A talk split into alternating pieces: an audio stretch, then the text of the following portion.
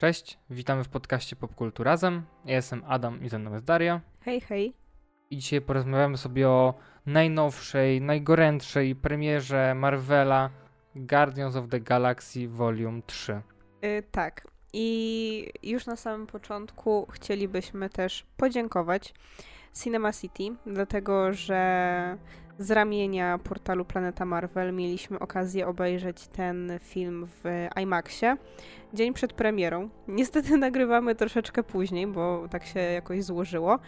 E, ale już na stronie Planety można przeczytać moją recenzję. Ona jest bez spoilerów i jeśli ktoś by chciał sobie ją przeczytać, to będzie ona umieszczona w opisie. Wydaje mi się, że warto tutaj wspomnieć na początku, że. Bo często tutaj mówimy, czy trzeba coś obejrzeć przed kolejną częścią czegoś z MCU. I wydaje mi się, że przed trzecią częścią Strażników warto na pewno obejrzeć albo zapoznać się, co, co mniej więcej działo się ze strażnikami w Infinity War i Endgame, bo to dość ważna sytuacja się tam wydarzyła.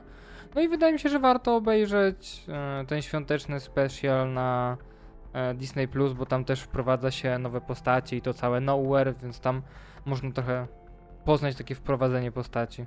Tak, ale generalnie, no wiadomo, że Strażnicy Galaktyki są takim troszeczkę swoim własnym uniwersum gdzieś tam w Marvelu, więc jeżeli znacie te dwie poprzednie części, no to o innych można, znaczy o innych ich występach można sobie, nie wiem, troszeczkę doczytać i, i to wystarczy, żeby wszystko zrozumieć. Tak mi się wydaje. No, trzeba na pewno doczytać, co się stało w Infinity War i Endgame, bo No tam tak, się dzieje tak. ważna sytuacja, nie? No tak, ale generalnie inne rzeczy, inne filmy o innych postaciach na to nie wpływają. I w ogóle wydaje mi się, że warto jest wspomnieć o tym, że my tutaj tak naprawdę nie będziemy mówili zbyt wiele o tym filmie bez spoilerów. Dlatego, że y, po seansie można sobie y, uświadomić, że zwiastun tego filmu był naprawdę dobrze zrobiony. Dobrze zrobiony pod tym względem, że nie jest to kolejny zwiastun, który tak naprawdę streszcza nam e, cały, całą fabułę filmu, jakby kondensuje ją po prostu i wiemy, co, jak się wydarzy i co będzie po kolei. Dlatego, że on pokazuje nam pewne fragmenty, pewne y, wydarzenia, ale one zdecydowanie nie są ułożone po kolei i tak naprawdę zdradzają nam, jaki będzie ton filmu, a nie mówią zbytnio o czym on będzie. Dlatego, no, jeśli twórcy uznali, że warto właśnie w ten sposób zbudować zwiastun, to wydaje mi się, że też dziwnie byłoby teraz, gdybyśmy na przykład, zakładając, że słuchacie nas jeszcze przed seansem, zdradzali wam, e, o co tutaj tak naprawdę chodzi. No bo jeśli właśnie twórcy chcą, żebyście wiedzieli tyle, no to e, tak powinno być. Dlatego ta część pierwsza ogólna wydaje mi się, że będzie dość krótka i nie będziemy w niej y, zbyt wiele opowiadali o samej fabule, natomiast więcej będziemy rozmawiali w części spoilerowej. Tak, ja ogólnie też mam wrażenie, że w zwiastunie na trochę inne rzeczy położono ton niż w samym filmie i e, ja na przykład myślałem, że ktoś inny będzie vilanem ze zwiastunu niż był naprawdę, więc to też jest bardzo ciekawe. Znaczy ogólnie Wilan ma bardzo, bardzo malutki, bardzo mało go jest ogólnie w zwiastunie.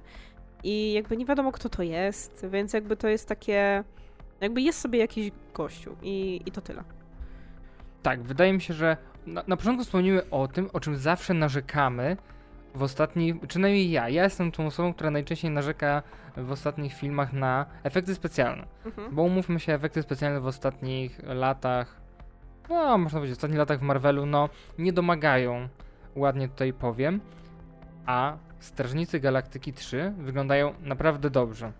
I tak jak rozmawialiśmy trochę, zakładam, że jest to trochę zasługa tego, że Gun dużo stawia na efekty praktyczne, dzięki czemu też powiedzmy, że ludzie od efektów specjalnych mogą się skupić na innych rzeczach, no bo dużo postaci, którzy nie są ludźmi, nie są generowani, tylko widać, że to są maski. To wygląda kiczowato, to wygląda, że to, że to nie jest, jakby ciężko uwierzyć w to, że to jest jakby jakieś tam stworzenie, ale z racji tego, że to jest efekt praktyczny, to nie zestarzeje się tak szybko, no i mogę to wybaczyć, to jest kosmos, kurczę, jakby Wygląda to uroczo. Ma to przede wszystkim swój klimat, bo jakby widać, my to już znamy ze Star Wars, tak? W Star Wars to było od samego początku i do tej pory w różnych serialach z tego uniwersum nadal mamy właśnie tego rodzaju efekty. Ja je bardzo lubię.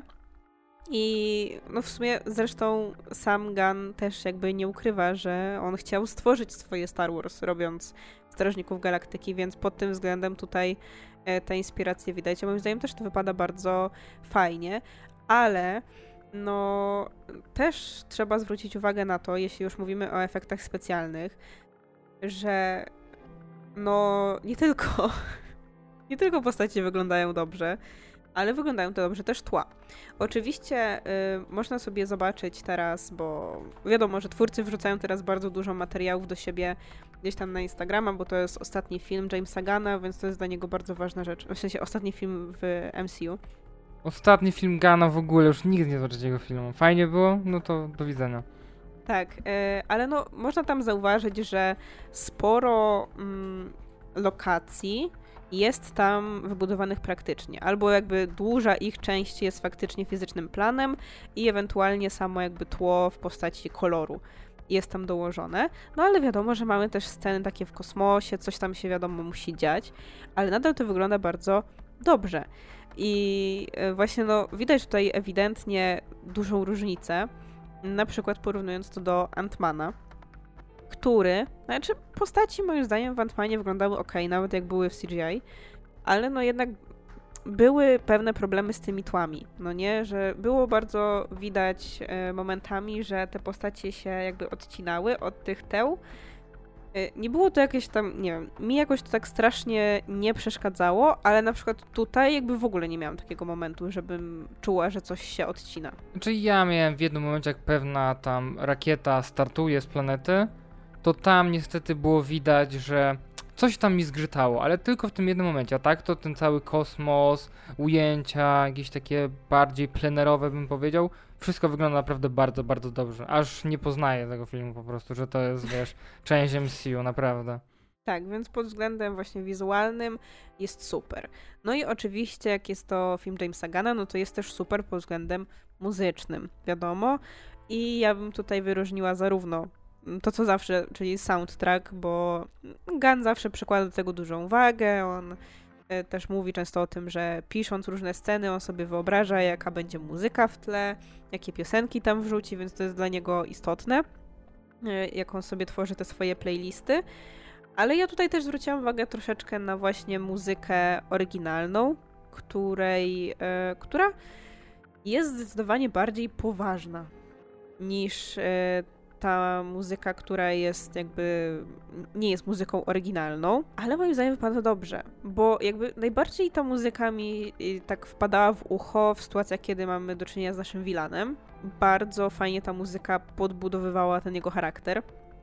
Więc mi się naprawdę bardzo podobała. Chociaż ona momentami jest taka aż patetyczna, jakieś takie chóry nawet wjeżdżają, ale to nie jest poziom y, filmu Zaka Snydera, nie? Y, tylko faktycznie tutaj to moim zdaniem pasowało. No nawet w zwiastunie jakby od razu masz i w zwiastunie i na początku filmu mm, mamy taką muzykę, która mocno sugeruje jaki będzie ton tego filmu. I bardzo to widać właśnie ta pierwsza scena.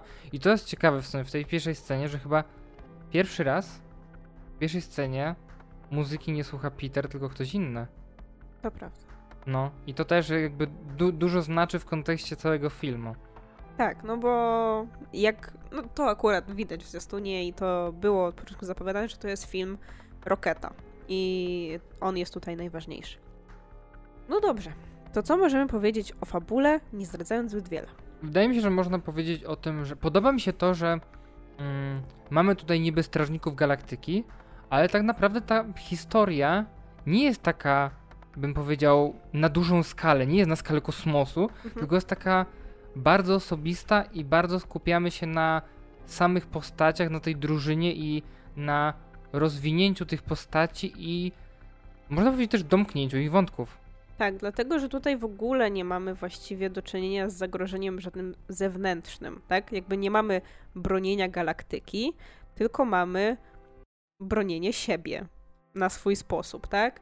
E, wszystko dotyczy mm, spraw takich osobistych a tak naprawdę, no na taką większą skalę, no to można powiedzieć, że przypadkiem czasem coś tam się wydarzy.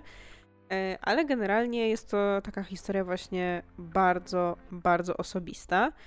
No i tak jak nam pokazywały zwiastuny, jest to historia, która jest bardzo, bardzo emocjonalna. E, ja beczałam chyba z pięć razy na tym filmie, może nawet więcej, więc wydaje mi się, że to mówi wiele. I nie, ty często płaczesz na filmach, to nie mówisz wiele. Ale rzadko się zdarza, żeby kilka razy w ciągu jednego. I to się, to się nie zdarza. Ja płakałem na tym filmie parę ty razy. Ty też płaczesz też. na filmach. Ale nie na takich. Nie, nie w tym kontekście płaczę na filmach. No dobrze, ale no faktycznie to był taki film, który no, trzymał mnie za gardło przez większość czasu i ja na przykład teraz mam taką myśl, że tak mi się ten film podobał, że ja bym poszła jeszcze raz na niego, ale ja się boję, że on znowu będzie taki smutny. Przecież jak ja jak wróciliśmy do domu i ja później właśnie y, pisałam recenzję jego i cię czytałam, to ja czytając te recenzje się popłakałam. Ja zakładam, że ty jeszcze podczas y, rozmawiania o tym podcaście Pewnie się tak. popłaczesz. Pewnie tak. Dlatego no, wydaje mi się, że to idealnie pokazuje, jak bardzo E, ten film właśnie wali tak po bebechach. Wydaje mi się, że właśnie w Marvelu ostatni raz aż takie emocje czułam na Endgame, pomimo tego, że później na przykład, nie wiem, no na Black Pantherze drugim też się wzruszyłam, wydaje mi się, ale, ale chyba, żeby aż tak mnie trzymało, to, to chyba pierwszy raz. Bo nawet Endgame nie było aż tak dla mnie, nie wiem, jakby... Na przykład śmierć tego Starka dla mnie była taka, okej, okay, nie, nie lubiłam go za bardzo, więc dla mnie to jakoś tak nie ruszało. Bardziej mi ruszała zawsze historia kapitana i tak dalej. Wydaje mi się, że śmierć Tonego Starka trochę była taka, nie wiem, oczywista. Dużo osób się tego spodziewało, sporo no było wiesz, tym plotek. Jak ludzie lubili Tonego Starka, to i tak dla nich to było emocjonujące. Dla mnie, ja nie miałam z nim żadnego jakby emocjonalnego związku za bardzo. Ale no mówię, tutaj, tutaj był.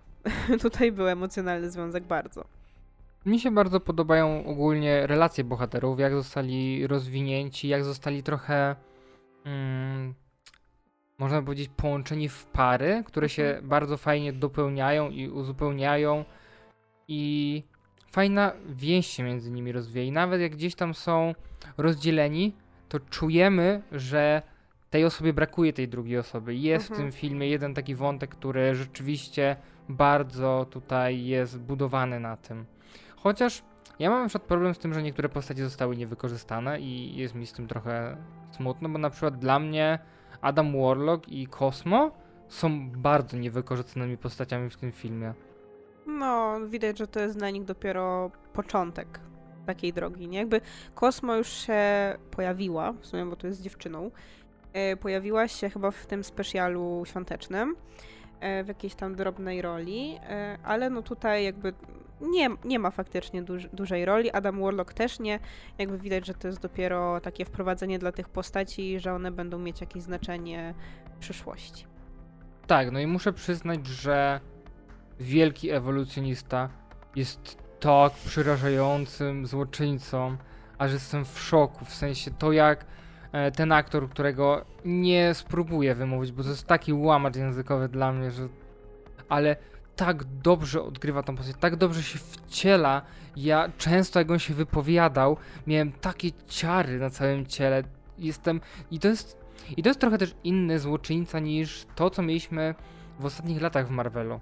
Bo w ostatnich latach Marvelu zawsze mieliśmy tak, że mogliśmy się jakoś utożsamić z tymi, bo one miały takie przyziemne te problemy, powiedzmy. Albo starali się nam wytłumaczyć, dlaczego ten ktoś taki jest. Nawet z Gorem próbowali to zrobić, nie?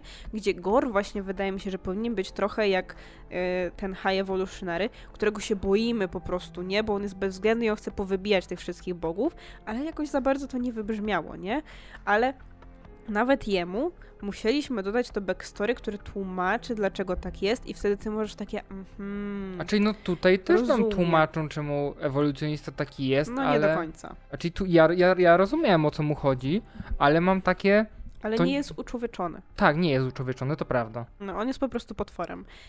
I jakby to była pierwsza chyba taka postać, gdzie ja po prostu patrzę na niego i ja bym go po prostu za uszy wytargała, bo tak nienawidziłam tego typa, że to jest masakra. On naprawdę, on jest straszny, jest obrzydliwy po prostu. Jakby to jest super, że jakby to pokazuje, że on jest super zrobiony. Ja widziałam mnóstwo komentarzy ludzi, że właśnie u niego gdzieś tam pisali, że świetna rola, bo pierwszy, po prostu chciałem cię zabić, jak patrzyłem na ciebie, no nie? I jestem trochę w szoku, dlatego że mm, ten Chukwudi Iwuji to jest ten aktor, który wystąpił na przykład w Peacemakerze i on miał tam taką rolę, która była moim zdaniem dość no taka, że nie, nie zachwycił mnie. Wiesz, kogo on grał? Właśnie próbuję sobie przypomnieć. Tego, co się później okazał tym złym. Aha, tego z tej drużyny, tak? Tak. Tego jakby, okej, dobra, razem z tą żoną Gana i z tym grubym. tak, okej, tak. rzeczywiście, dobra, teraz pamiętam. To nie poznałem go w ogóle. No, no to on właśnie tam zagrał. I tamta rola była taka, jak, jakoś, pomimo tego, że była no, taka dość przewrotna, bo później się okazało, że on nie jest tym, za kogo się podaje i zachował się trochę inaczej, bla, bla, bla. Ale to nie było to. A tutaj po prostu gość y, życiówę walnął, wydaje mi się. Y, I naprawdę byłam pod ogromnym wrażeniem. Muszę przyznać, że jego charakteryzacja też wygląda dobrze, a nie musiała, bo ta naciągnięta skóra twarzy mogła wyglądać źle, wyglądała super. Tak, i to też było praktycznie zrobione. W sensie nie, że naciąganie mu twarz, ale że jakby praktycznie zrobiono tak, że wyglądało jakby ją miał naciągniętą. E, tak, więc też wyglądał super. E, chociaż moim zdaniem lepiej wyglądał, jak jeszcze nie miał tego naciągniętego, ale no. Wyglądał bardziej złowieszczo tak, to no wiadomo, ale wydaje mi się, że trochę powinno o to chodzić w tych złoczyńcach, nie? Bo ostatnio właśnie w tym Marvelu trochę nam się próbuje tak robić, że niby jest ten złoczyńca, no ale on jest tym złoczyńcą nie do końca dlatego, że jest zły, a dlatego, że jakieś takie zewnętrzne sytuacje doprowadziły do tego, w jakiej sytuacji znalazł się, nie? Mhm. A tutaj masz rzeczywiście takiego złoczyńcę z krwi i kości, który jest zły, bo jest zły. Tak, nawet Thanos, jakby możemy się zastanawiać, czy on ma rację, czy on nie ma racji. A tutaj on nie ma żadnej racji, on jest po prostu świnią.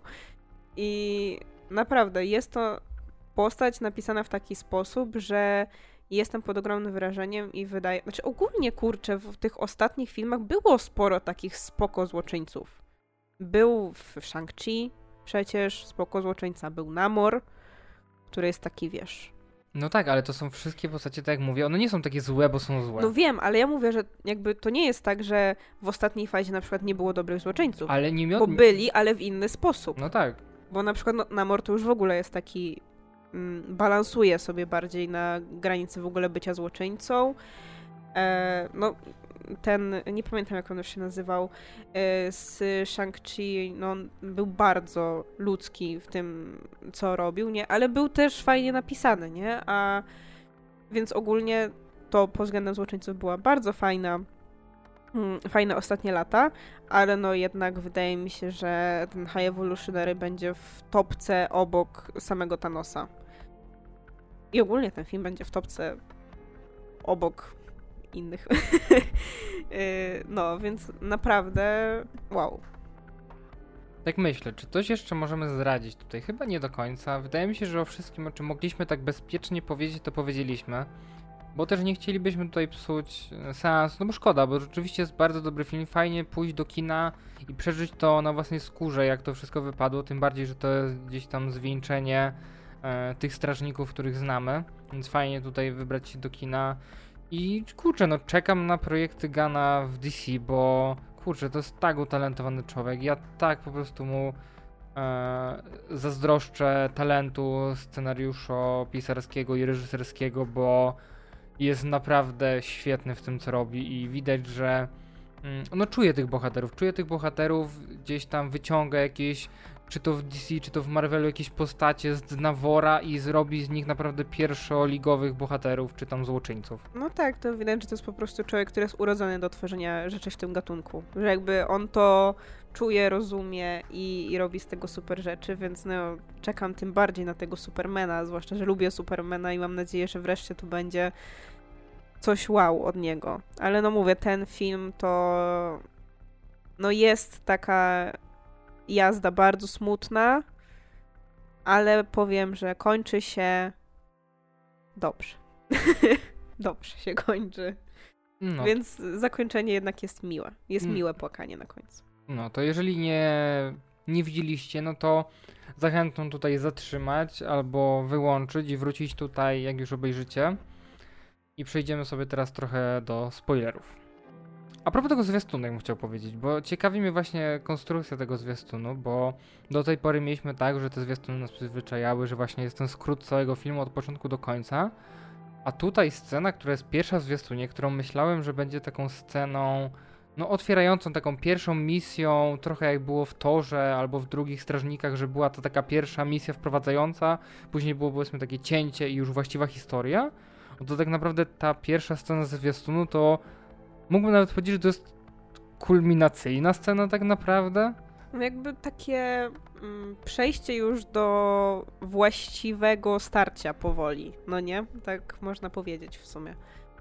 E, tak, to, to prawda, więc mi się bardzo podoba ten zwiastun i to, jak on jest zbudowany, bo w sumie chyba rozmawialiśmy o tym zwiastunie kiedyś, gdzieś tam w jakimś porozmawiajmy. Ja mówiłam, że no ten, ten zwiastun nie mówi o czym będzie ten film, tylko mówi o tym, że będzie tam smutno. I to jest prawda tak naprawdę, bo jakby ten zwiastun y, też pokazuje nam różne postaci, którym może się coś stać, bo była tam chyba ta scena, gdzie, y, gdzie jest niesiony Quill, gdzie jest prowadzony Drax, gdzieś tam postrzelony, gdzie widzimy, że jest Rocket ranny i no, ten film też trochę taki jest, że Gunn nam co chwilę podrzuca takie zagrożenie dla któregoś bohatera i ma takie teraz martwcie się dziady, zobaczycie czy on to przeżyje, czy nie. I no to działa mocno na emocje, nie? Przy czym no wydaje mi się, ja odnosiłam w ogóle wrażenie przez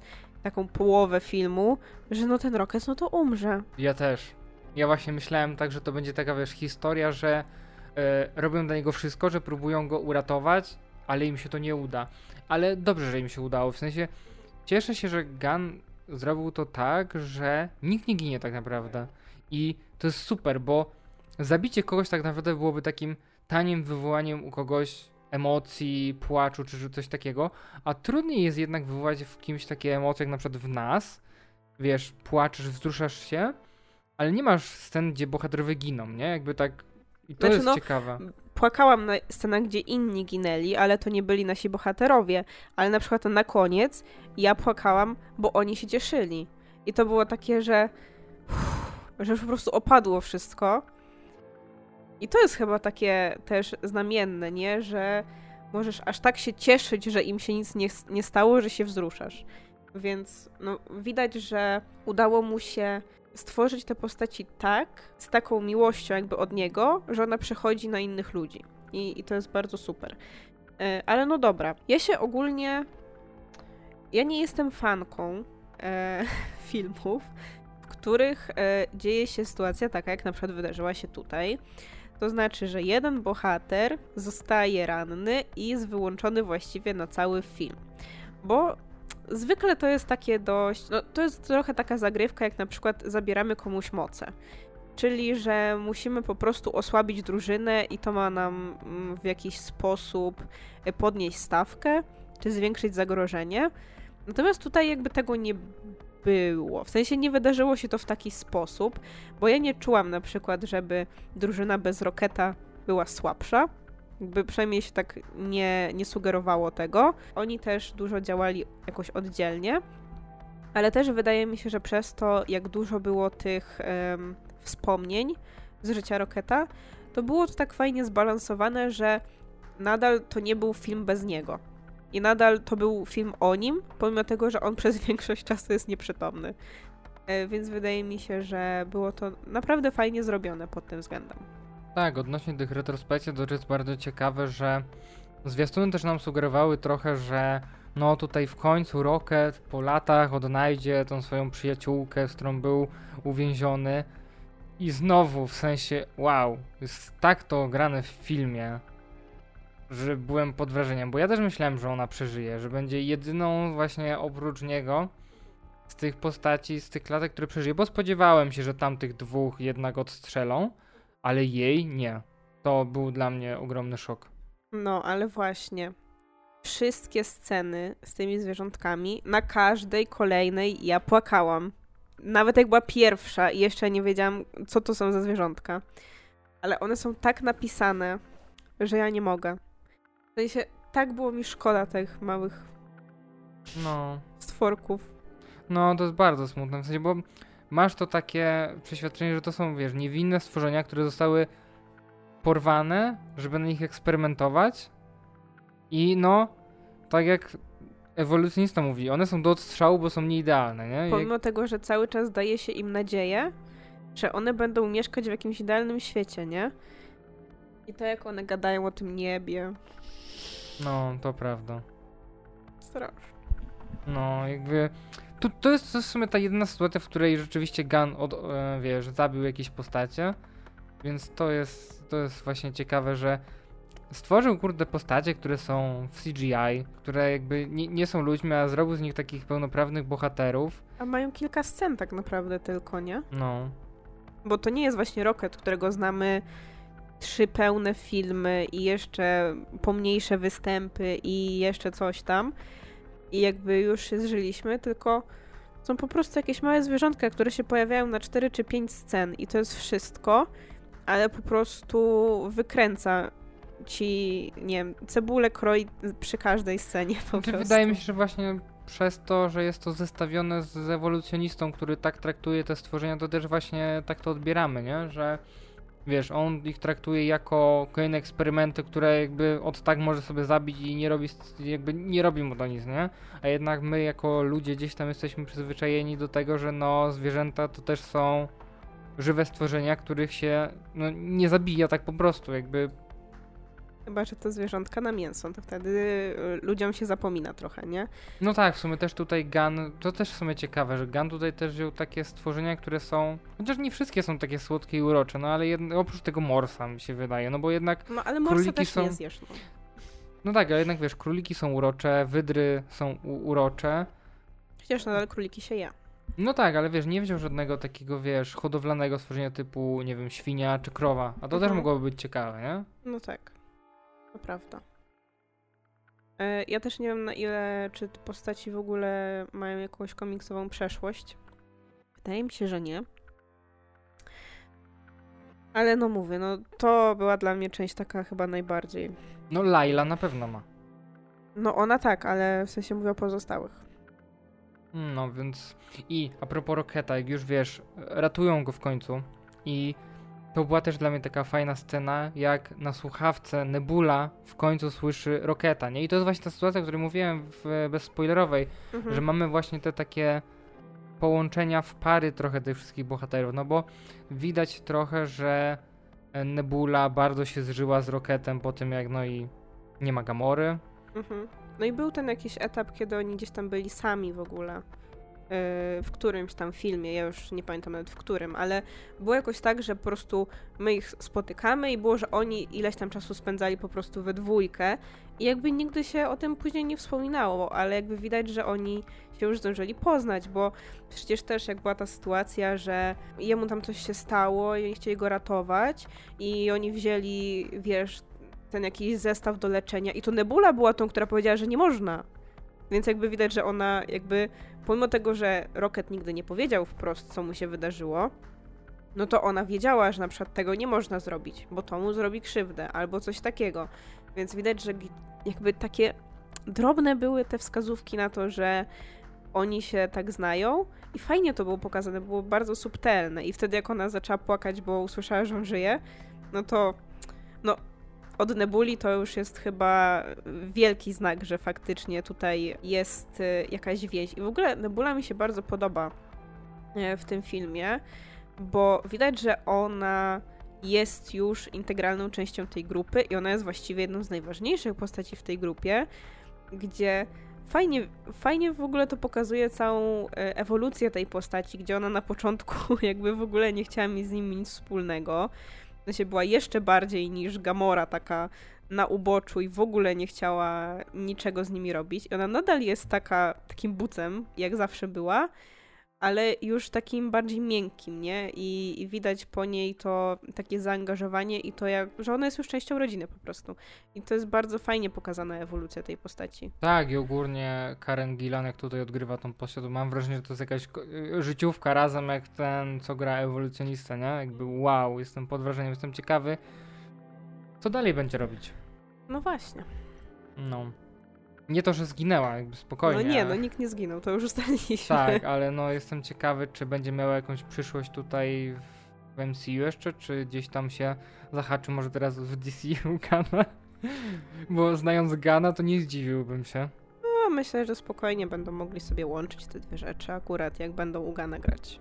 Tak, i tutaj właśnie totalnym przeciwieństwem Nebuli trochę role się odmieniły. Tak. Bo Gamora teraz jest tą taką, która nie chce być strażnika, która jest kompletnie inną postacią, no bo jak pamiętamy z Endgame, no to Gamora umarła i teraz w naszym świecie jest Gamora z przeszłości, z innego wymiaru, powiedzmy. No inna wersja jej po tak, prostu. inna wersja jej postaci i bardzo się cieszę, że udało się odwrócić ten okropny związek, który był prowadzony w dwóch poprzednich filmach, bo umówmy się, ja zawsze czułem, że ten związek jest bardzo na siłę. Że jest baba, jest chłop w drużynie, muszą być razem. No to ja no bo z kim tak miał tego, być Quill? Ja z tak drzewem, z Rocketem czułam. czy z Draxem? No ja aż tak tego nie czułam, ale no zdecydowanie czuć było, że on był no dość mocno jednostronny przez to, że Gamora też jest mocno zamknięta, tak?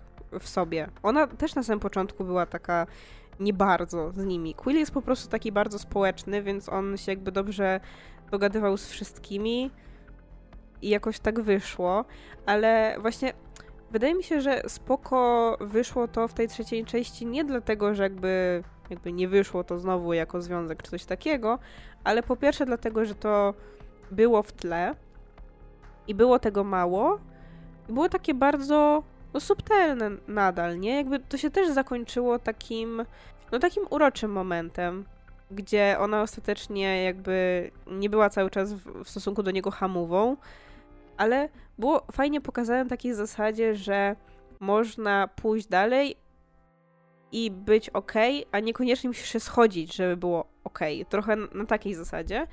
I, I to też było fajne w sumie, bo to nie był wątek jak w Torze, gdzie no jest ok, jak oni znowu są blisko, tak, i coś tam się dzieje, tylko właśnie tak na takiej zasadzie, że no no ja się cieszę, że nie próbowali robić z tej Gamory, tej Gamory, którą znamy, w sensie, że to nie było tak, że okej, okay, to jest Gamora z przeszłości, więc zrobimy trochę takie... Od nowa to samo. W sensie tak, że przy, tylko że przyspieszymy to trochę, żeby znowu doszło do tego momentu, w którym ją znaliśmy. Nie, to jest kompletnie inna postać. Ona gdzieś tam zdobywa, czy tam dołącza, powiedzmy, do, do innej drużyny i tam jest jej dobrze, nie? I tam też ją traktują jako członkinię ich i tyle. Tak, i ogólnie Gamora mi się też podobała tutaj, że była wycofana, kiedy trzeba było, to się zajmowała rzeczami, raczej niechętnie, była taka z takim mocnym charakterem, fajnie.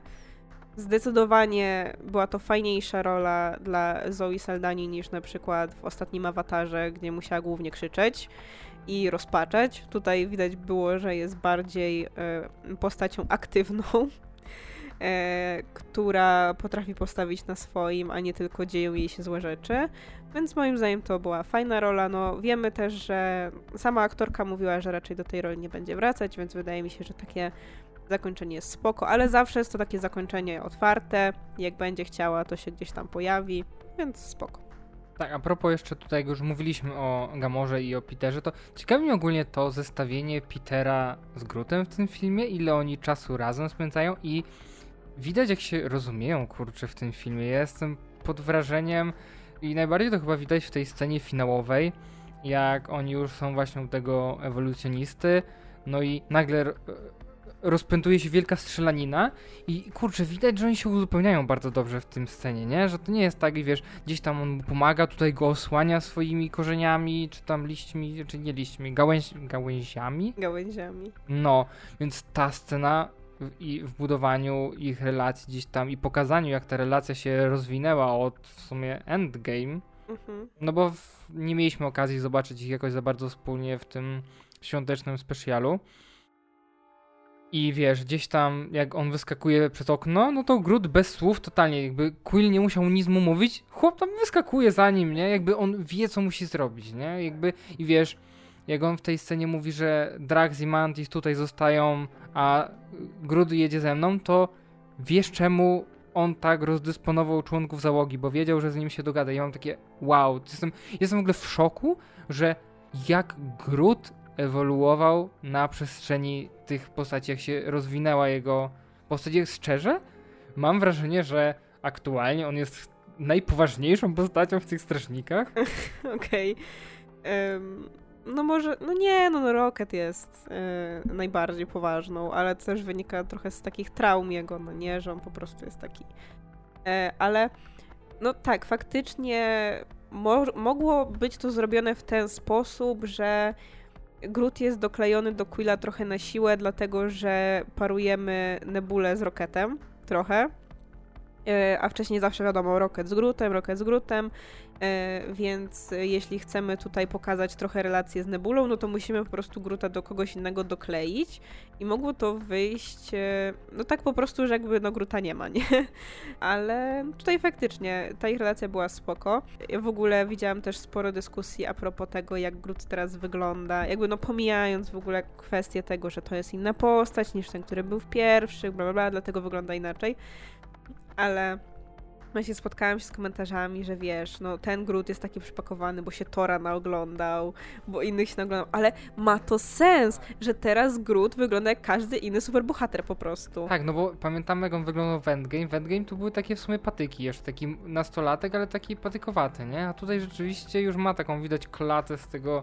No tak, no w porównaniu z tym jakby jego ojcem, tak, czyli tym pierwotnym Grootem, no to wygląda zupełnie inaczej, ale właśnie wiesz, były takie teorie, że no tamten Groot, no to on jeszcze na tej swojej planecie żył, jest taki bardziej naturalny, a ten właśnie tutaj, wiesz, z tymi superbohaterami spędza czas, z Torem, z Quillem, który się jara Torem na przykład, więc y, widać, że zrobił, y, urósł w inną stronę. Ale a propos y, tutaj wielkich klat superbohaterów, nie wiem, czy zwróciłeś na to uwagę, ale w tej części ani Dave Batista, ani Chris Pratt, Pratt Chciałeś powiedzieć Pine? Tak, właśnie nie wiem czemu. Nie zdejmują koszulek, nie widać ich klat. Ale w pewnym momencie rozerwały się ciuchy Adama. No tak, ale to tak, ale to prawda, ale zauważ, że oni nie. Jakby gdzieś czytałem o tym, że trochę już Dave Batista nie chciał pakować za bardzo tak do roli jak w pierwszej części, no bo on też już jest i starszy trochę, od 10 lat w sumie. No on i tak jest wielkim chłopem nawet, jak nie pakuje specjalnie. No tak, no ale i tak wiesz, już nie jest takim zawodnikiem jak kiedyś powiedzmy, nie? Jakby trochę też zrezygnował tam z kariery, żeby zostać aktorem i kurczę, fajnie mu to wychodzi. Ja bardzo się cieszę, jak rozwinęła się jego kariera. Tak, widać, że próbuje różnych rzeczy i że chce ogólnie próbować bardzo różnych rzeczy. No ja pamiętam tę jego wypowiedź, gdzie mówił, że jest mu bardzo smutno, że nie chcą go brać do ról w komediach romantycznych. Ja bym chętnie obejrzała rolę z nim. Znaczy taki film z nim, pomimo tego, że nie oglądam za bardzo komedii romantycznych, ale widać, że jest bardzo ambitny i... Yy, no, rola Draxa jest taka bardzo. No jest to comic relief, nie? No i w tym filmie też w dużej mierze tym comic reliefem jest, chociaż no ma ten swój moment z tymi dziećmi. I to jest urocze, i to jak oni mówią, że jego powołaniem jest bycie ojcem, no to jest bardzo słodkie, no nie? Więc y, cieszę się, że był ten moment, który się gdzieś tam pojawił, e, bo trochę dodał mu tej głębi, nie? Bo wcześniej jakby tak troszkę rzucano a propos tego, że miał córkę i tak dalej. A, a tutaj miał trochę możliwości, żeby się wykazać pod tym względem, że faktycznie ma to podejście do dzieci. No i to było bardzo urocze. No, no i on oczywiście, no, klasycznie, on jest sparowany z Mantis. Ja tutaj w ogóle odczuwałam pewne napięcie romantyczne ze strony Draxa w stronę Mantis tak, tak mi się wydaje. Zwłaszcza na koniec.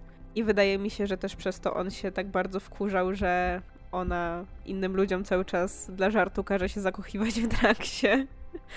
że już go to trochę irytowało, bo może on, wiesz, no kurczę, no tak naprawdę oni są bardzo zżyci. Oni już w tych poprzednich filmach zawsze gdzieś tam we dwójkę byli.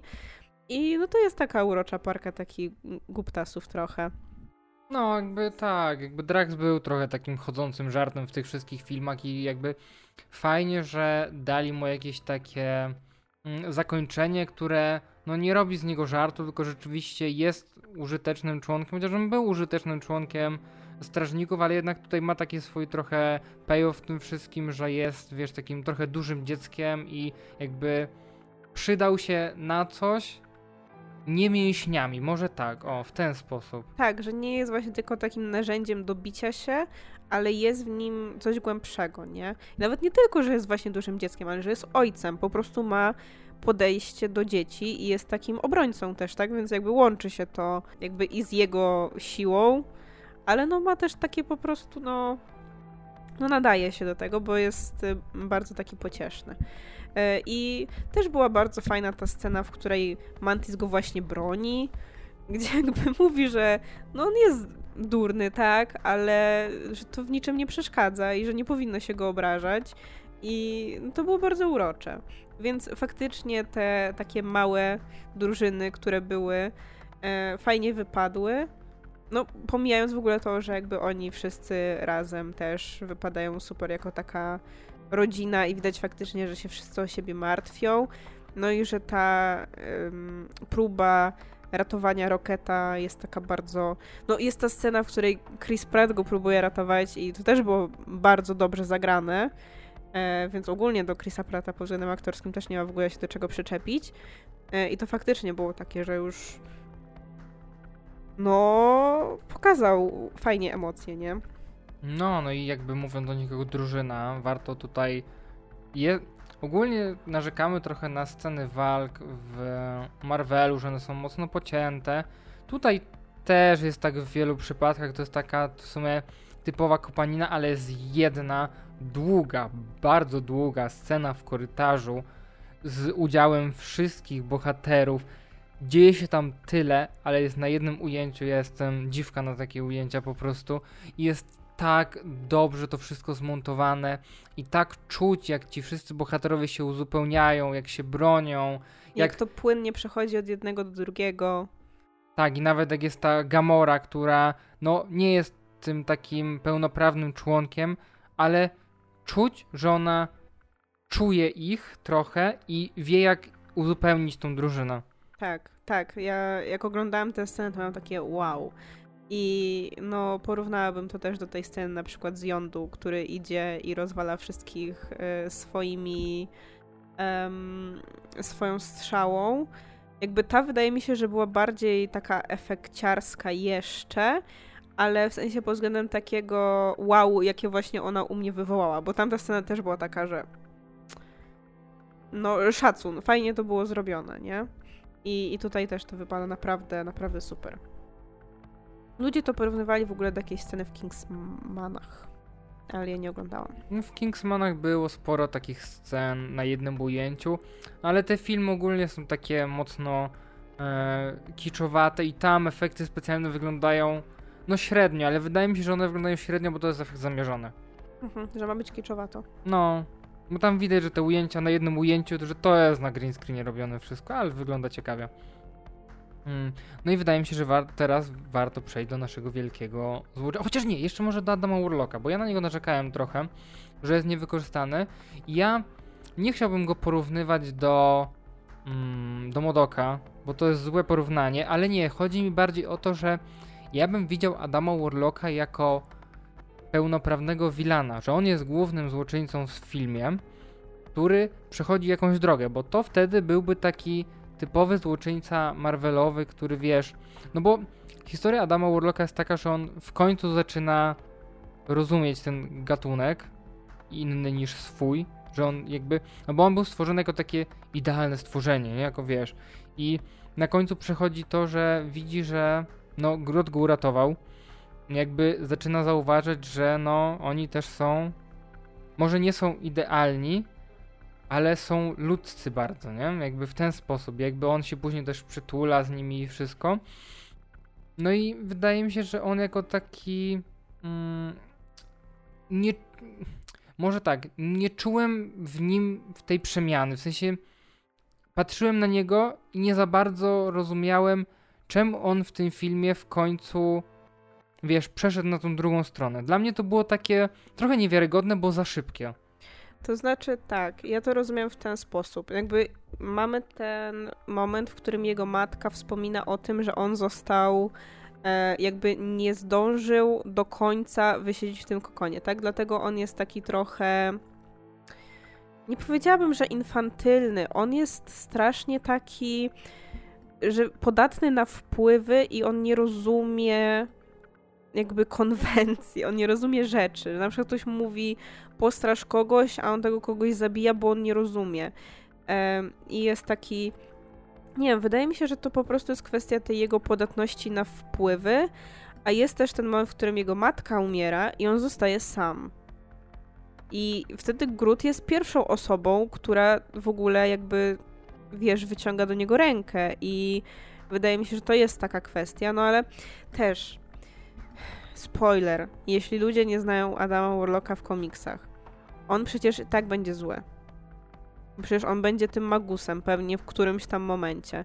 Więc wydaje mi się, że gdyby on był taki turbo zły, potem dobry, potem znowu turbo zły, no to mogłoby być tak trochę dziwnie. A tutaj jest tak, że on jest na początku zły, ale jest na zasadzie trochę no taki bezmyślnie zły, bo po prostu tak go stworzono. Później będzie trochę ludzki, a później mu się natura odezwie.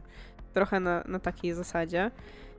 Wydaje mi się, że może to wypaść spoko. On strzelam, że yy, na tym etapie, jak już będzie z tymi strażnikami kiedyś tam, yy, może być trochę taki jak, yy, Boże, jak on się nazywa? Jak wulkan w tym komiksie, który czytałam ostatnio w X-Menach, gdzie on jest właśnie taki, że przebywa z tymi bardzo takimi zwykłymi ludzkimi bohaterami, ale właśnie nie rozumie y, konwencji i czy konwenansów bardziej ludzkich, dlatego jest taki na tyle sztywny, że aż zabawny. Wiesz, co mi to przypomina, teraz co opowiadasz? Draxa po prostu. Nie, nie, Drax nie jest tak sztywny, że aż zabawny. Ale po prostu Drax ma coś takiego, że on nie rozumiał, wiesz, metafory no i... No tak, on w sensie on nie rozumie żartów, on nie rozumie takich rzeczy, albo właśnie y, żartuje z rzeczy, które nie są ok, ale właśnie to w, na przykład w tym wulkanie jest to, że on jest bardzo właśnie taki sztywny, że on jest taki strasznie poważny. I przez to ym, wypada komicznie w porównaniu do innych, bo o wszystkim gada, jakby to były sprawy życia i śmierci. Y, więc ja ogólnie jestem bardzo ciekawa, y, jak to będzie w przyszłości. Bez Gana to już nie będzie zostało. No bo wiemy już, że będą Guardiansi w przyszłości, dlatego że została nam drużyna, chociaż z mocnymi przetasowaniami. Czy chciałbyś jeszcze o czymś powiedzieć, czy już przejdziemy do tego, co tam nam się wydarzyło na końcu? W sensie, jakie mamy te przetasowania? Znaczy, no ja bym chciał jeszcze powiedzieć trochę o wielkim ewolucjoniście, ogólnie. O głównym tutaj złoczyńcy y, tego filmu. To jestem w szoku, bo właśnie myślałem, że Adam Warlock jednak będzie głównym złoczyńcą, ale to, co tutaj się dzieje... Ja bym chciał powiedzieć o jednej scenie, która bardzo mną wstrząsnęła przy okazji niego. No bo wiadomo, że jak on tam eksperymentuje na tych zwierzętach i yy, wiesz, yy, robi z nich powiedzmy, nie wiem, stworzenia myślące, jakieś takie, wiesz, osoby, które powinny teoretycznie być właśnie tymi najwyższymi formami, które on chce, żeby były, które były idealnym społeczeństwem, tak?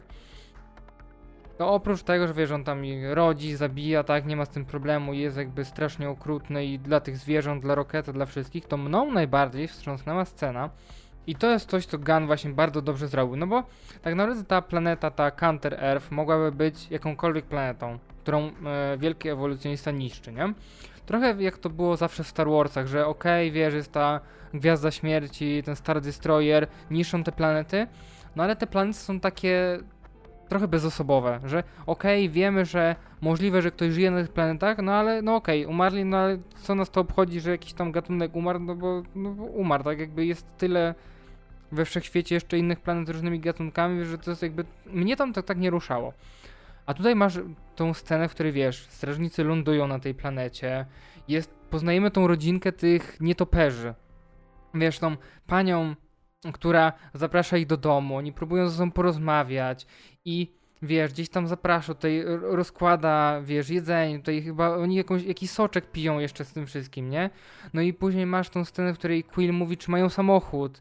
I oni, tak, mają i pożyczają. I widzisz tego biednego ojca, który mówi już, wiesz, załamuje ręce, mówi, jego samochód biorą, już nie zobaczy swojego skarbu, nie?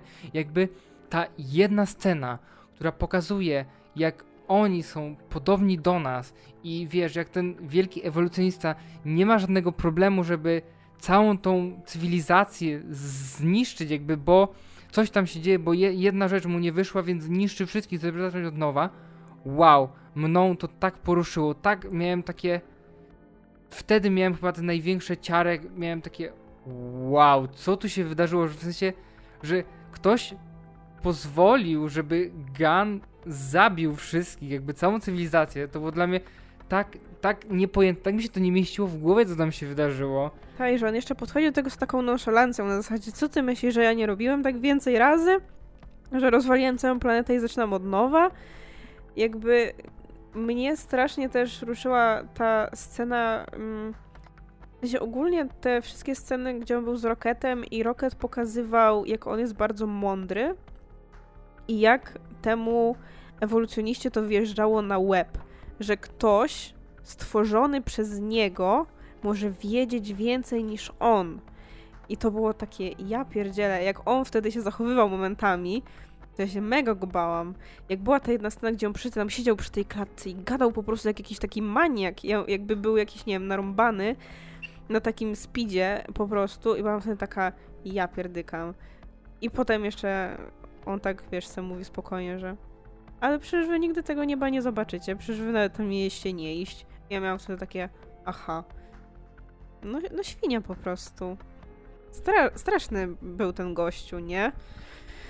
Masakra. Nie wiem, czy będzie łatwo go pobić kiedykolwiek, w sensie stworzyć lepszego bohatera. Dlatego tym bardziej było y, satysfakcjonujące, jak mu morda odpadła. tak, to, to było niesamowite. I jeszcze masz takie, że wiesz, i, i to też było fajnie ograne, jak Rocket mówi, że nie możemy takich tutaj zostawić, że musimy ich uratować. I wiesz, on mówi kogo? Wszystkich. I ja myślałem na początku, że Rocket chce uratować ewolucjonistę. Że je, o niego mu chodzi, a on mówi o tych wszystkich zwierzętach no nie, i mamy takie wow, serio, bo na początku myślałem, że wiesz, że jesteśmy strażnikami, nie możemy go tak zabić, że musi iść jakieś więzienia przysłowiowego. Mhm. Nie, tutaj chodziło o innych, my takie wow. Nie, a propos ratowania zwierząt. Jak on znajduje małe szopki i też ten mały szopek wącha mu buzię i on zabiera te wszystkie zwierzątka i je niesie. Nie mogłam. Ja jak widziałem w zwiastunie nawet tą scenę właśnie, jak ten mały szopek, ja widziałem naszego Orinka, naszego kotka pięknego, przecież Jezus, te szopki są tak podobne z umaszczenia do niego trochę. Na, na pewno spyszczka są takie urocze. Ja mówię, Jezus, mówię, że ja wrócę do domu i zobaczę Oriego, to się popłaczę po prostu. No. Więc naprawdę tutaj tym bardziej nie mogę się doczekać, co, co się będzie działo w DC. Naprawdę, mam nadzieję, że Gun tak to poprowadzi, że wszystkie nam szczeny odpa odpadną. Japy nam odpadną. Tak, że od opadną nam szczeny po prostu, że Gun dowiezie Supermana takiego, jak nie mieliśmy do tej pory. Tak, że będzie wreszcie właśnie taki emocjonalny i, i taki ludzki Superman, taki jaki powinien być. Mm, no dobrze, to, to chyba porozmawiamy sobie właśnie o tym, co mieliśmy w finale, bo tak jak mówię, finał jest taki. Dla mnie ten finał to był katarzis, jak oni właśnie wszyscy wrócili i wszystko się udało i nikt nie umarł i oni zaczynają tańczyć i to jest w ogóle super słodkie. Oczywiście Groot tam sobie wywija, więc jest wszystko fajnie. E, Nawet je... Drax zaczyna wywijać. Tak, a i jeszcze w ogóle było zwieńczenie na sam koniec żartu, który się ciągnął przez cały film, który był właściwie jedynym wątkiem, jaki miała Kosmo, gdzie ma swój mały konflikt z Kraglinem, który nazwał ją złym psem. I to było bardzo urocze. Nie wiem, dla mnie to było urocze. Wiadomo, że może chciałabym więcej Kosmo już, ale nawet jeśli to, to był taki e, żart, który się ciągnął przez całość i na koniec to jego zakończenie, jego puenta była satysfakcjonująca. Ale no właśnie, na koniec troszeczkę nam się y, dzieją przetasowania w składzie. No bo tak jak już wspomnieliśmy, Gamora z nimi nie zostaje. Gamora idzie do Ravagers dalej i sobie tam z nimi żyje. E, Nebula zostaje tam, gdzie była, czyli na Nowhere. Będzie burmistrzynią, czy coś takiego. Będzie tam e, rządzić sobie. E, Peter wraca sobie na ziemię, poszukać swojego dziadka. Groot? Co z Grootem? Groot zostaje z Rocketem? No tak, przecież byli razem w scenie po napisach. Tak, czyli Groot zostaje razem z Rocketem, zostają strażnikami dalej e, i Rocket zostaje nowym przywódcą ekipy. Mantis sobie odchodzi gdzieś, bo chce sobie odpocząć. E, Drax w sumie Chyba też zostaje Też na zostaje nowhere na Nowhere. dzieciakami, nie? Tak, też zostaje na Nowhere. E, No i mamy nową drużynę strażników. Oprócz Roketa i oprócz yy, Gruta będzie Kraglin, który się już nauczył obsługiwać strzałę trochę. E, Będzie Adam Warlock i będzie Kosmo. A, i jest też nowa postać. I tu ciekawa rzecz, dlatego że jedno z tych dzieciaczków, które zostało y, uratowane właśnie z y, tych laboratoriów, czy jak to można nazwać, High Evolutionary, e, dołącza do drużyny i ma bardzo ciekawe imię, bo na imię ma Faila. A w komiksach Failavel to jest córka Draxa.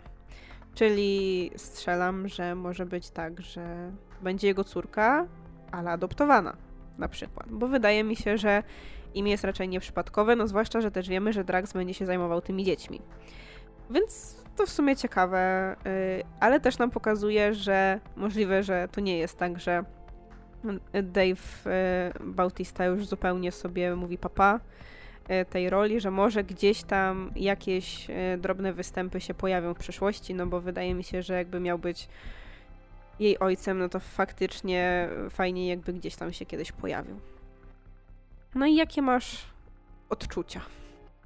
No jakby znowu dostajemy w sumie. Mm, znaczy, powiedziałbym, że kolejna część, jakby była Strażników, to jest trochę taki ala requel, że będziemy mieli nowych bohaterów i starych bohaterów, których już znamy, no bo tak naprawdę mm, głównie znamy Roketa. No Groot powiedzmy, że rzeczywiście gdzieś tam dorósł na przestrzeni tych wszystkich e, części. No ale tak naprawdę reszta składu jest nowymi postaciami, które gdzieś tam były w tle, no ale do tej pory nie, nie miały okazji się jeszcze za bardzo wykazać, tak jak mówiłem. Czy to Adam Warlock, czy Cosmo, no niestety nie mieli zbyt dużo czasu w tym filmie. A są ciekawymi postaciami, tym bardziej Cosmo. Ja lubię tą postać, więc e, mam nadzieję, że gdzieś tam, mm, jeżeli powstanie kolejna część, zobaczymy jak to wyjdzie to rzeczywiście gdzieś ta chemia między tymi bohaterami będzie równie ciekawa, bo tym bardziej, że teraz ten skład jest chyba jeszcze bardziej zróżnicowany niż do tej pory, no bo mamy dziecko, Drzewo. mamy, tak, no drzewo zawsze było, nie, ale mamy tego Warlocka, Mhm. więc jakby tutaj rzeczywiście może być interesująco. Tak, to, to prawda. E, I właśnie też podoba mi się, że jest jakby nadal pozostawiona gdzieś ta otwarta droga dla innych bohaterów, żeby ewentualnie gdzieś tam się pojawiali, albo nawet mieli może rolę w innych miejscach, tak? Bo to nie znaczy, że na przykład jeśli Nebula będzie mogła się pojawić w przyszłości, to musi koniecznie pojawiać się z naszymi bohaterami ze strażników, tak? Może po prostu e, robić coś gdzie indziej. No i jestem też bardzo ciekawa tego, co będzie dalej z Quillem. Tak, bo to w sumie jest je- jedyna scena po napisach, w której było napisane, że e, Star-Lord powróci, a nie było nic napisane, że strażnicy powrócą, co mnie ciekawi. Znaczy, no, Czemu? wydaje się to dość logiczne, nie? Ale no, w przypadku Star-Lorda no, kończymy tak naprawdę w takim miejscu, że no, nie wiadomo, co tam będzie się działo, bo mamy tę scenę, gdzie no, on wraca do swojego domu rodzinnego, okazuje się, że jego dziadek jeszcze żyje i potem oni w tej scenie po napisach gadają jeszcze o jakimś typie. Tego, co rozumiem, to jest jakiś jego wujek. A nie jakiś ogrodnik po prostu? Nie, oni chyba mówili, że to jest syn tej babci. Okej. I ja mówię, myślałam, że oni pokażą, kto to jest. A Oni tego nie pokazują, więc wydaje mi się, że to ma być coś istotnego, ale nie mam pojęcia, kto to może być. Więc jestem ciekawa, co tam będzie się działo dalej, bo szczerze mówiąc nie mam żadnych pomysłów na to, co, co tam może się wydarzyć. No właśnie ja też nie, bo to jest dla mnie ciekawe, bo ja myślałem właśnie, że to będzie trochę tak, że wątek e, Petera się kończy, że on wrócił na ziemię do dziadka i sobie tam będzie żył powiedzmy, że właśnie to będzie takie, że strażnicy powrócą, więc też jestem ciekawy, co tam dalej będzie, że, że on zostanie bardziej na ziemi. To ciekawe. Że może będzie właśnie tam działał. No bo wydaje mi się, że no co on miałby tam robić na tej ziemi, no. No Siedzieć wiem po właśnie. prostu? Tym bardziej, że on nie ma żadnych su- supermocy, nie? Za bardzo. No właśnie. Więc to jest takie. Nie wiem, nie wiem. No jakby został po prostu w domu, to też no nie ma żadnego doświadczenia w pracy. No szkoły nie skończył, bo ile on miał lat, jak gdzieś tam go wywalili, nie? A to też nie jest tak, że ludzie na Ziemi wiedzą, kto to są strażnicy galaktyki. No w sumie no tak, bo za bardzo się gdzieś tam nie pojawili, nie? Gdzieś tam pomogli z Thanosem i tyle. No tak, ale czy ktoś się tam się bardzo interesował, kto nam pomagał z Thanosem, no wiedzą, że Avengers, a Avengers no to raczej są znani. No i trochę o Kapitan Marvel, nie? Wiemy, że ludzie znają, a resztę no nie bardzo No chyba. tak, jakby nawet jak było w Miss Marvel jakieś tam komik kony i tak dalej, to nie było nic na ten temat. No bo też jakby wszystko się toczyło gdzieś tam wokół tych Avengers e, i oni są bardziej medialni. No to tyle chyba, omówiliśmy cały film. Jesteśmy naprawdę wzruszeni i poruszeni i nie wiem, czy pójdziemy do kina jeszcze raz, kurczę, nie wiem, czy znajdziemy czas, ale jeżeli wyląduje na Disney+, Plus, to ja bardzo chętnie jeszcze raz chcę to obejrzeć. Mhm, to prawda. Bo jednak wyjście do kina to jest jakaś inicjatywa, trzeba się przejść te 20 minut pierwsze. No i trwa to też dłużej, bo są reklamy, bo wszystkie takie rzeczy. Potem jeszcze Mhm. trzeba wrócić. Ale no... Fajne, fajne to było doświadczenie. Tak, fajnie, że tutaj Gunn mógł dokończyć swoją trylogię, bo to nie było takie oczywiste w pewnym momencie jednak, jak go zwolnili w Disneyu. No, ale no będzie go brakowało na pewno. Tak, no jego tutaj głowy pełnej pomysłów, mam nadzieję, że teraz całą swoją energię przeleje na DC i odbije się od dna i w końcu będziemy mieli fajne tutaj konkurencyjne uniwersa, bo teraz tak naprawdę Marvel miał monopol na superbohaterów, nie? I teraz mam do ciebie jeszcze na koniec pytanie. O nie, boję się też takich pytań. Czy jesteś jednym z tych użytkowników, którzy powiedzą to był mój ostatni film Marvela, który obejrzałem. Nie, nie, na pewno nie. Nie wiem, nie wiem, co, co w najbliższym czasie wychodzi, ale no czekam, na przykład na The Marvels The czekam Marvels bardzo, chyba no. teraz wychodzi, no. To chyba na to najbardziej czekam, No i Secret czemu. Invasion niedługo wychodzi No to jakoś seria. tak, to niby czekam, ale nie mam takiego, wiesz, bo nie, nie za bardzo wiem, o czym mogą tam opowiedzieć, nie? Jak to No. wypadnie. W przyszłym miesiącu, nie, w tym miesiącu już mm, wyjdzie w Polsce e, komiksowe Secret Invasion. Będę czytać, więc się wtedy dowiemy, o czym to będzie. Jakby tak bardziej dogłębnie, bo oczywiście mniej więcej e, no to wiemy, mm, z czym to się je, ale przeczytamy wreszcie oryginał, a przynajmniej ja przeczytam. No dobra, czyli tak. Fajnie było. Kończymy ze strażnikami na razie. I kończymy z MCU. I z No, MCU. Nie zobaczymy. I z MCU nie kończymy zdecydowanie. Myślę, że fajnie taką nową energię i dużo emocji poczuć, e, żeby się rozpędzić na przyszłość. Fajnie było. I to tyle. Tak, dziękujemy za uwagę. Mnie wszędzie w internecie można znaleźć pod nickiem Adaś Alex. Mnie natomiast możecie znaleźć na facebookowym fanpage'u Ocieplanie wizerunku Skandynawii o skandynawskim kinie i na książkowym Instagramie Daria Podłoga OWS. I do usłyszenia. Cześć. Pa, pa.